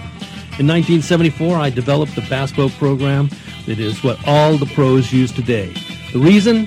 No depreciation or any partial claim for your hull, your big motor, your trolling motor, or your electronics until your boat's 10 years old. That's right, you only pay $250 to get your boat on the water for any partial claim, and we still pay a stated value replacement cost for your boat if you have a total loss. We're the only people in the industry that does that, and that's why we are the choice of the pros. So if you want the best, forget the rest. Just call 1 800 Bass Boat. Call 1 800 227 7262 or just spell Bass Boat. 1 800 Bass Boat. I know there's too many letters, but the T is free and the call's on me. That's 1 800 Bass Boat, the choice of the pros for Bass Boat Insurance. For more information, log on to 1 800 BassBoat.com. Don't you just love California in the summer? Just remember, if you love California and you loved a boat, please wear your life jacket and make sure the people you love wear one too. Love California, Boat California, Save California. Share the love at boatcalifornia.com. Gamakatsu hooks are made from high grade carbon steel, specially heat treated to make them light and extra strong but not brittle. The Gamakatsu sharpening process is the most modern in the world and results in a perfectly conical point that is unequaled in sharpness. Gamakatsu offers a huge variety of hooks for all types of fishing drop shot, extra wide gap, worm hooks, finesse wide gap, and a lot more. Gamakatsu has a hook for whatever style of fishing you want to do. Don't waste your time on a cheap hook. Ask for Gamakatsu hooks at your favorite tackle store now. Hey, Wendy and I, we want to welcome you back to Rod and Reel Radio. We're also welcoming our special guest. He's director of Penn Fishing University, and he's also the co-host of Angler's Choice uh, uh, Chronicles on uh, KLAC on Saturday morning. Steve Carson. Steve, welcome back to the show. What? Hey, you know, Steve, we've been talking to the skippers there a little bit about uh, the current conditions. Some days you're getting into yellowtail, some days you're getting into bluefin, some days you're just getting into it and not getting anything. You know, with this weather that we've got, uh, uh, uh, tell us what what should the fishermen be going out with to prepare for, like, you know, an overnight day and a half trip to better uh, uh, increase their chances of coming home with uh, some of these great fish that are out here right now? Well, number one, they should maybe consider before they ever leave the dock how many of what of what we euphemistically call the kelp grade yellowtail are that they actually want to keep. Um, certainly, it's legal to keep five uh, in that smaller size range, and limits five in Mexico anyway. But even if you're up in the U.S. waters, uh, those those under 24 inches, you can only keep five, and you don't necessarily have to keep five. So sometimes when the fishing's hot and heavy, you kind of just in the in the in the heat of the moment, you may keep a few that, that you don't really want. So so have that in in your mind ahead of time, so you can gently release them rather than uh, than uh, have a gaff hole in them or something where you can't release them. So have that ahead of time. Number one. Um, maybe even uh, take your favorite iron and uh, your favorite yo-yo iron uh, for that for that kelp grade yellowtail. I like either a Tady nine or a Sumo C2 or something in that size range, and they're not too picky on color. I mean, if you like a scrambled egg uh, better than mint or blue and white, you know, better than all white, doesn't really matter. But take a jig or two and make them up ahead of time, barbless. Just takes a couple couple seconds with a pair of pliers on each on each hook point, tamp the barb down, and as long as you're using mono, this doesn't work too well with straight braid. But if you've got you know a 25 or a 50 yard top shot of mono where you've got some good stretch to it, and you keep your line tight, you don't lose that many fish on barbless hooks. Uh, just keep that line tight, and then that way, if you get a little one up, then uh, you can let him go with, with minimal damage. And if you if you get a big one, keep the rod bent, keep the line tight, and you'll still land him. So that's number one. I I like to fish. Uh, you know that that kelp grade yellowtail with maybe 30 pound gear. Some people like to go down and go light. I would rather save my 20 or 25 pound bait outfit uh, and keep it set up with about a 1-0 J hook mm-hmm. and use that for fly lining for that school grade bluefin. And uh, then use like a 30 pound uh, uh, yo-yo outfit for the kelp grade yellowtail. And, th- and then you always want to be ready for the bigger bluefin. They could be around. Uh, well, they are around. They could want to bite at any moment. Could be could be tomorrow. They didn't bite today, but they could bite tomorrow. And uh, two different ways to rig that up. If if you uh, prefer to fish with bait, then you want to have uh, some rubber band rigs ready uh, where you've got uh, you know just a little office grade rubber band, nothing too strong, and a selection of sinkers from four to about maybe 12 ounces, and then just go with the cruise recommendations depending on the wind and the current, et cetera, et cetera, and how deep the fish are. Uh, one of the biggest fish of the year was caught uh, a couple of weeks ago on just uh, just about a four ounce sinker. But typically, I'd probably start out with a six or an eight and just and go from there. And then make sure you're using nothing less than 50 pound tackle, really 60 for the the grade of some of these bluefin, and make sure you've got a two speed reel. Even I, you know, it, when when the fish are only 50 pounds, those young 22 year old construction workers they can get by with one speed reels. But when the fish are 100, 125 pounds, I don't care how studly you think you are, you want a two speed reel, and I, and I'll bet you Wendy can chime in on a dozen times where there was some big macho dude brought to his knees by a by a fish, and she just pushed the little easy button for two speed and crank that fish right in. Tiny girl that she is. Uh, You're you know, exactly right, Steve. And you know, times. it's really maybe, important for Maybe a hundred times you've probably seen that. well, you know, it's really important for these guys to remember technique. Right. Technique is key. I mean, you don't have to be somebody, you know, six five, brutally strong. You know, I'm I'm five feet tall, but technique is really key. That that exactly is exactly it. And like I say, and a two speed reel. Uh, Oh, there- yeah. there's, you, you don't necessarily have to go out and get a, a six or seven or an eight hundred dollar two speed reel. There's plenty of good ones available in the two hundred and fifty to to two hundred ninety nine dollar range that are very good. They're not blingy, but they're very good. Uh, you know, uh, in particular, I of course would recommend the Penn Fathom series reels, but uh, you know you're not going to get one for fifty bucks. That that's true. That isn't going to happen. But how often?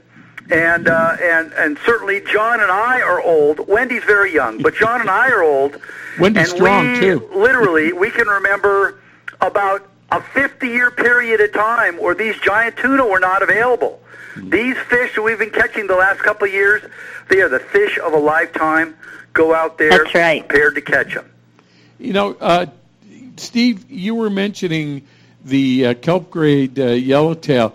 Is it a, a misnomer or a wives' tale to think that if I take a big jig and I let it go down a hell of a lot deeper and I yo-yo it, or I let the boat drift maybe a few hundred yards more off from the kelp bed, that I might stand a better chance of getting a, a better grade of fish, or is it just a toss-up? Well, there hasn't been much of that lately. Um, you know, just in the la- in the last immediate bite, but you know, overall, that's a, that's a very very good tactic. And in fact, if you see me doing it, you'll see me with with a heavy, uh, an even bigger jig than I would use for yellowtail, prospecting down, hoping for an opa. Oh yeah. So that that is definitely you know overall that's a tactic that you would try. It hasn't been working very good the last the last couple weeks, but uh, you know again that could change tomorrow. Now, Steve, you also mentioned using the uh, Penn Fathom reel, and that's been a, that's a great reel. But there's some listeners out going, "Yeah, thanks a lot, Steve. Um, uh, you know, bring up something that I can't use." But Penn is doing something to change that, are they not? Well, you're gonna, you're go, you're definitely going to have some uh, uh, some new reels unveiled, and I don't know if you're going out there or not. I think I usually see Wendy out there in the middle of July uh, in lovely, very humid at that time of year, Orlando, Florida. The ICAST show. That's when all the different tackle companies sort of unveil their, their new cool stuff for uh, for the for the next year. Yeah. Well, Are you there's going going to this be. year, Wendy? No, I won't be there this year. I Oh, we, I we'll think- be so sad. I think uh, Rod and Reel Radio will be there, uh, uh, Steve. But pertaining to the Fathom, there is uh, something coming on out in the Fathom to help people. Oh, Uh, uh, yeah. Oh, I almost forgot because see, because see, there you go. That Yeah. shows how selfish I am.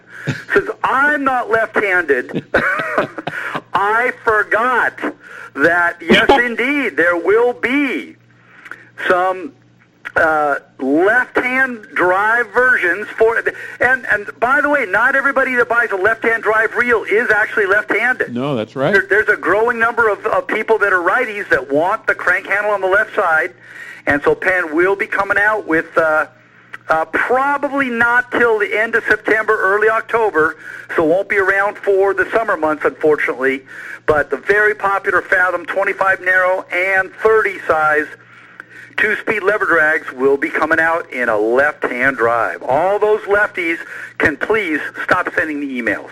I know. Same here. Uh, I hate I hate the guys that come into the shop and they look at all this great selection of Penn products that are they're in the case and they go, uh, "You have that Fathom and the left-handed," and you go, "No, yep." But It's coming. it's coming. Hey, Steve, uh, tell us this phenomenon that's called the flat fall. Um, what is it about this jig, and how's the best way to fish it to, to get uh, maximum result out of it? Well, the, the good thing is it's and and and I mean this with love. It's the type of jig that we used to call a no-brainer. Okay. You don't have to be an expert caster.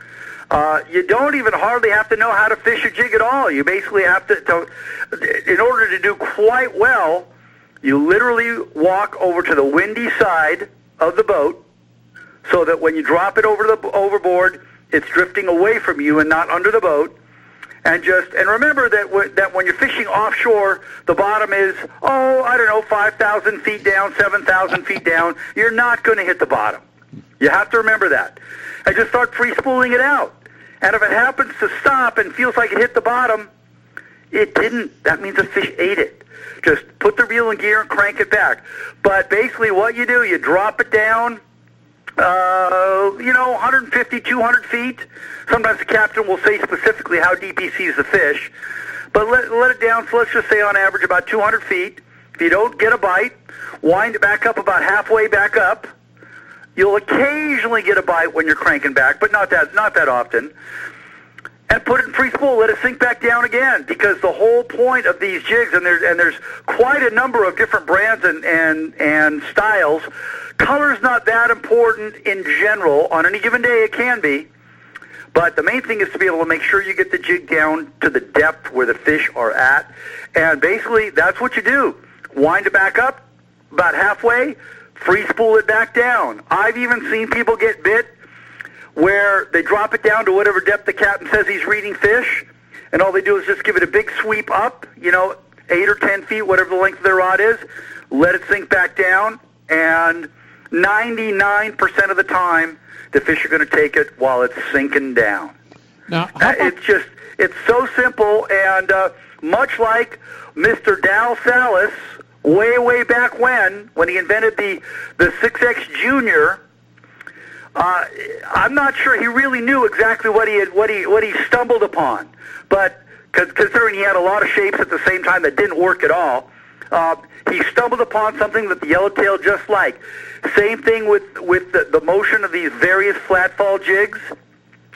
They stumbled upon something that the fish just like, and and now we're fine tuning on what I'm I'm fairly certain was an accidental discovery a couple of years ago. All right. Well, Steve, the, this time is going by way, way, way too quick. We got to do another break. Uh, can we squeeze one more uh, segment out of you? Do you think? Yeah, if it works for you, it works for me. All right. Hey, you're listening to Rod and Reel Radio on AM 540 or at rodandreelradio.com. Wendy and I, we're going to take a break right now, so stay tuned. There's still a lot more Rod and Reel Radio to come after these messages.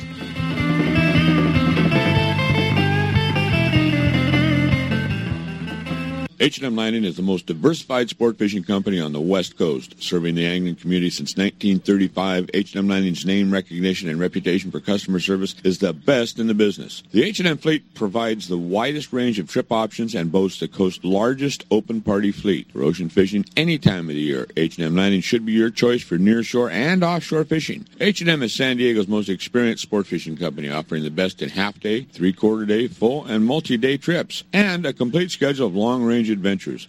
Call today, H&M Landing 619-222-1144, or visit their website at www.hmlanding.com for updated schedules and secure online booking. H&M Landing, the experienced angler's first choice in local and multi-day fishing since 1935. That's H&M Landing at 619-222-1144 or hmlanding.com. Hey, everybody, this is a message for our listeners from a new Baja Magic Lodge at Cedros Island. Cedros Outdoor Adventures wants to make your dream of fish at Cedros Island a reality. Want to go after giant calicos or yellowtail with the best Cedros Island fishing organization, but you just don't know who to contact? Then give Cedros Outdoor Adventures a call at 619 793 5419, or even better yet, log on to their informative website at cedrosoutdooradventures.com. There you can visit their trip calendar and schedule a trip that's convenient for you. Once again, the phone number is 619 793 5419 or their website of cedrosoutdooradventures.com. If the fish are biting, I'm on my boat, rain or shine. Of course, I wear my life jacket. It's like wearing a seatbelt. Clip it on, grab my tackle box, and hit the water. Love California, Boat California, Save California. Share the love at BoatCalifornia.com. Rod and Reel Radio is now available as a podcast you can subscribe to on iTunes, Stitcher, or your favorite podcasting app. Get notified as soon as new episodes are available, or go back and listen to our past shows. Browse through all of our archive shows at rodandreelradio.com slash archives and click the subscribe button to get started listening now. Hey, we do want to welcome you back to Rod and Reel Radio, and we are celebrating this Mother's Day by talking about some great fishing that we're experiencing not only in the Eastern Sierras but also off our Southern California coast. And who better to do that with, with it than the director of the Penn Fishing University and the co-host of Anglers Chronicles, heard every Saturday morning on KLAC, Mr. Steve Carson. Steve, welcome again back to the show. What? Hey, Steve, uh, before we leave the uh, uh, the flat fall jigs. A lot of people, funny looking hook on that thing, and uh, called an assist hook. Is there another hook that if people don't want to fish with that hook that you recommend go on there, or should they just go? If Shimano wanted another hook to put on there, they would have put on it on there already. What What do you think? Well, actually, there uh, there are uh, several different options. Uh, uh, our friends at Owner do do make uh, hooks specifically for them.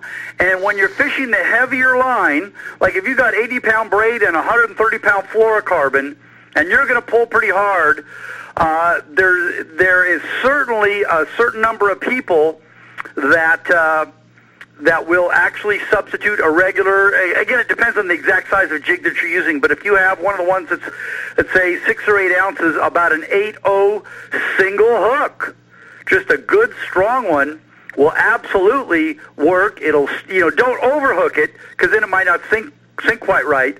The other thing that I always do is on the front. I hate tying to that static ring. Um, so I will set it up with a with a uh, owner split ring and an owner solid ring, and that that in my mind is a much more secure connection. Also lets the jig sink a little more enticingly. Again, you got to remember these jigs don't work when you're cranking it back in. If you mm-hmm. catch a fish when you're cranking in, it was an accident. It's that it's that side to side, uh, basically dead bait sinking out motion that makes them bite it, and you want to make sure that you don't do anything to uh, uh, restrict that. And I should add, since they eat them when they're sinking, a lot of times they swallow them down. And so you're going to want to make sure you use at least around a four foot piece of fluorocarbon, relatively heavy. Um, uh, if the bigger graded fish are, are around, nothing wrong with 100 or 130 pound uh, fluorocarbon. And even if the fish are you know, typical size, 25, 30, 40 pounds. Nothing wrong with using 50 or 60 pound fluorocarbon because they're going to suck that down and you want to make sure that you have something that can endure the abrasion from, from a bluefin's teeth. All right. Hey, uh, let's go on to another subject. And obviously, you are the director of the Penn Fishing University, which means that you probably have a little bit of an inway with uh, Penn Fishing Reels and everything. They got great products. I've fished with Penn Internationals for a long time, but it seems like the whole world has gone to using a 20 size, and Penn Internationals just don't come that way. Is is is there any relief or that that's coming along that I might be able to look at here in the not too distant future and and have something to meet my need? Well, you know, it's funny that that Penn originated the 20 size along about oh 50 or 60 years ago or so, but uh, they haven't had one in the lineup. But uh, when you're at the ICAST show, I'm so glad to hear that you guys are, are going to make that trip. That's a long trip. When you're at the ICAST show, I will I will personally show you one of the new Penn International VI series that's going to be unveiled to the to the world at that time uh, it, and it's going to come in all the sizes from a 12 to a 130. But particularly for our, our guys that like to, it's just that perfect sweet spot to fish 100 pound top shots for everything from our local big bluefin that now are the new normal. You know, on down to uh, uh, you know uh, uh, finesse fishing at uh, Hurricane Bank and the other areas on the on the on the longer range trip. So yeah, there is definitely going to be one of those in that new international VI series. Wow, this this new generation of of uh, Penn reels and the international series that's coming up, Steve. What what are some of the features, advantages, and benefits of these reels that we're going to be seeing that haven't been available in other models? Well, I can't talk too much about them No, yet. Steve. But what I can say is that uh, they will be they will incorporate all the features that everybody's always loved about their Penn Internationals, the great gearing, the great drag, et cetera, et cetera, the solid frames, but they have lightened them up substantially. Uh, you know, uh, to a great percentage. Can't give out the numbers yet, but they're quite a bit lighter. And also the spool mass has been reduced considerably and everybody knows, well maybe not everybody, but a lot of people know that if you reduce the spool mass on those big reels, guess what happens? You get much, much, much improved free spool. So if you're fly lining a sardine or something like that, they're going to be just the perfect thing. And we definitely have, uh, we've tested them quite a bit. If you've been out on one of my Penn Fishing University trips, uh, there's a good chance you got to fish with one already. Oh man. Well, we look forward to seeing those at ICAST. And on that same note, you happen to mention the Penn Fishing Universities. I know you're running a, a number of them this year, but we're already too late for some of them because they're already booked up. Isn't that true?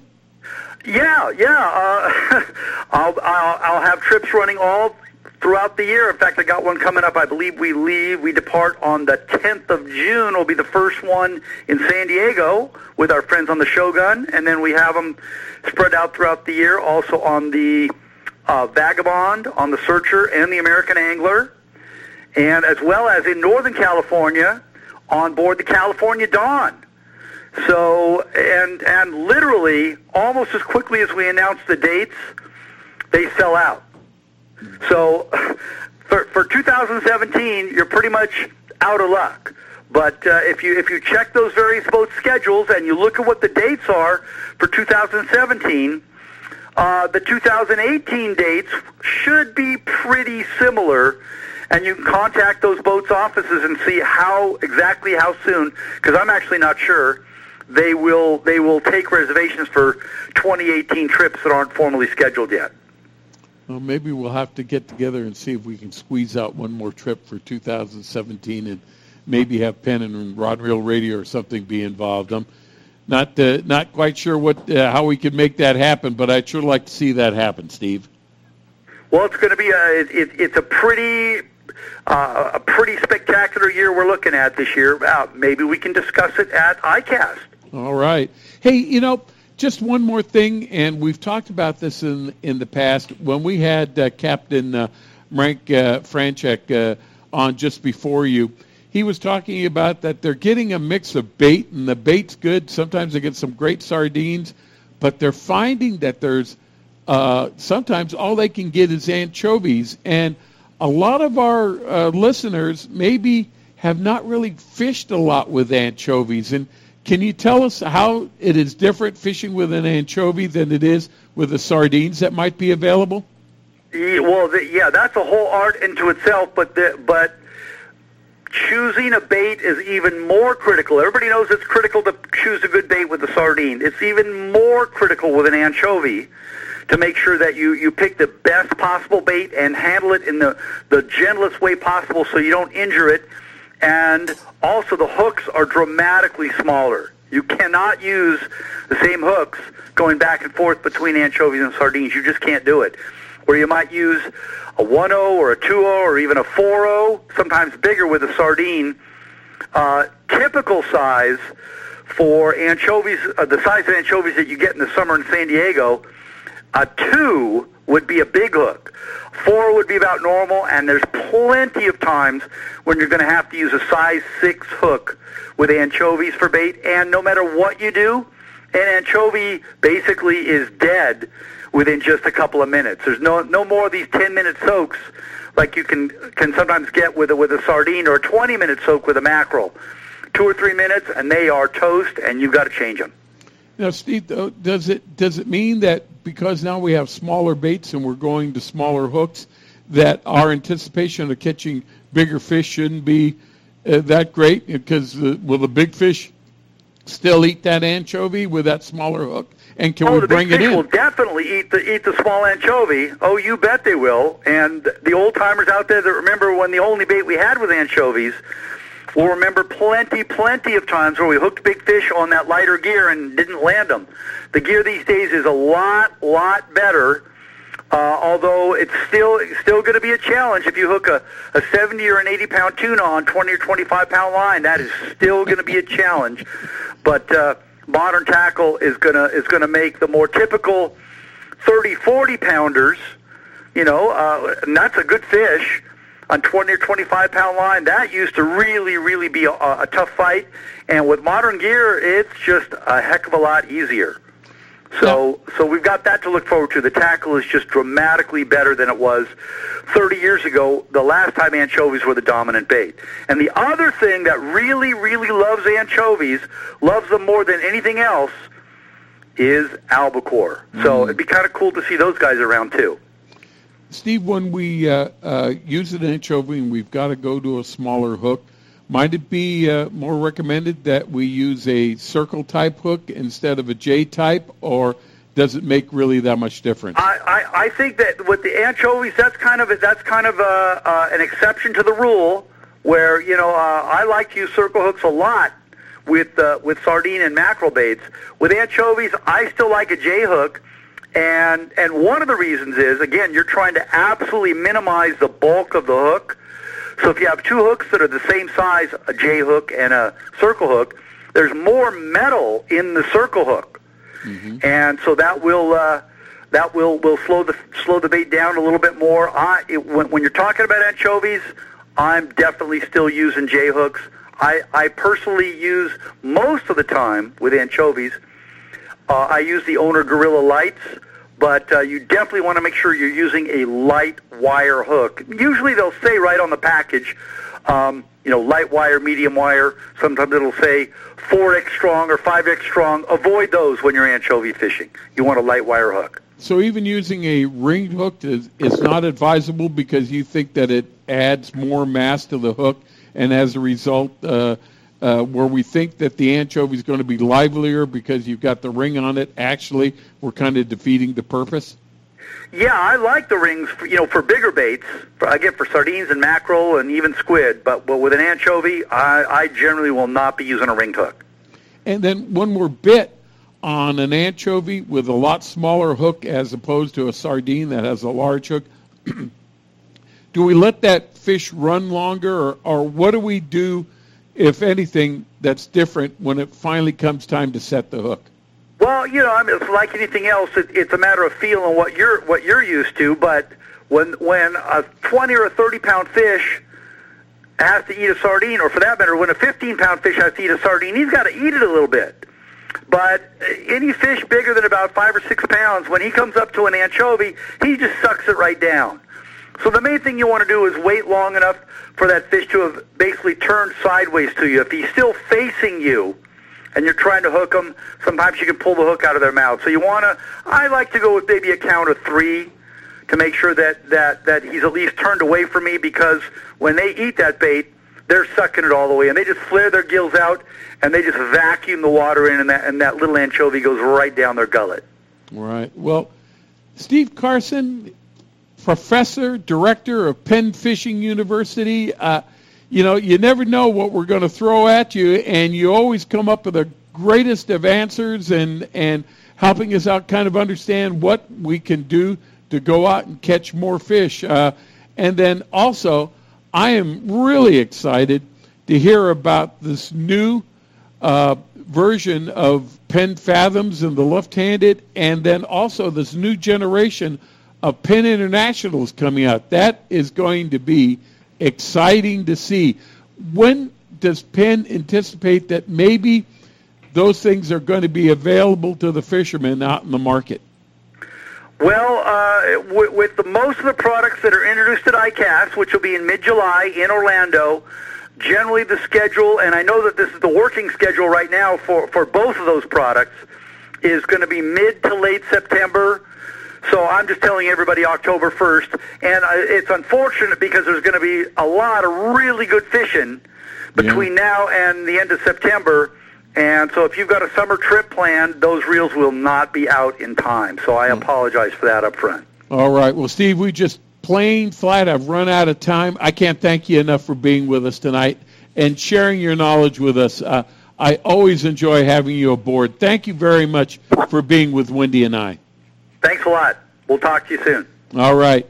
Hey, Wendy, that's it. Thank you for being with us, and happy Mother's Day to you, ma'am. Oh, thank you very much, and happy Mother's Day to Vicki, and we will talk to you guys next week. All right. And to everyone out there, you have a great Mother's Day celebration. That's it for tonight. We want to thank Jorge in the AM 540 studios, Ben here in San Diego for putting everything together, and always in memory of Big Tuna Bill and Eddie McCune that left us this legacy, which is Rod and Reel Radio. Thank you, guys. You guys get out there and get them. The fishing's fantastic. We're going to have a break in this weather, and you want to be there to catch these fish when that time comes. So, on behalf of all of us, good night, everyone. We're out for now. We'll see you on the water. You gone fishing. How you know? But there's a sign upon your door.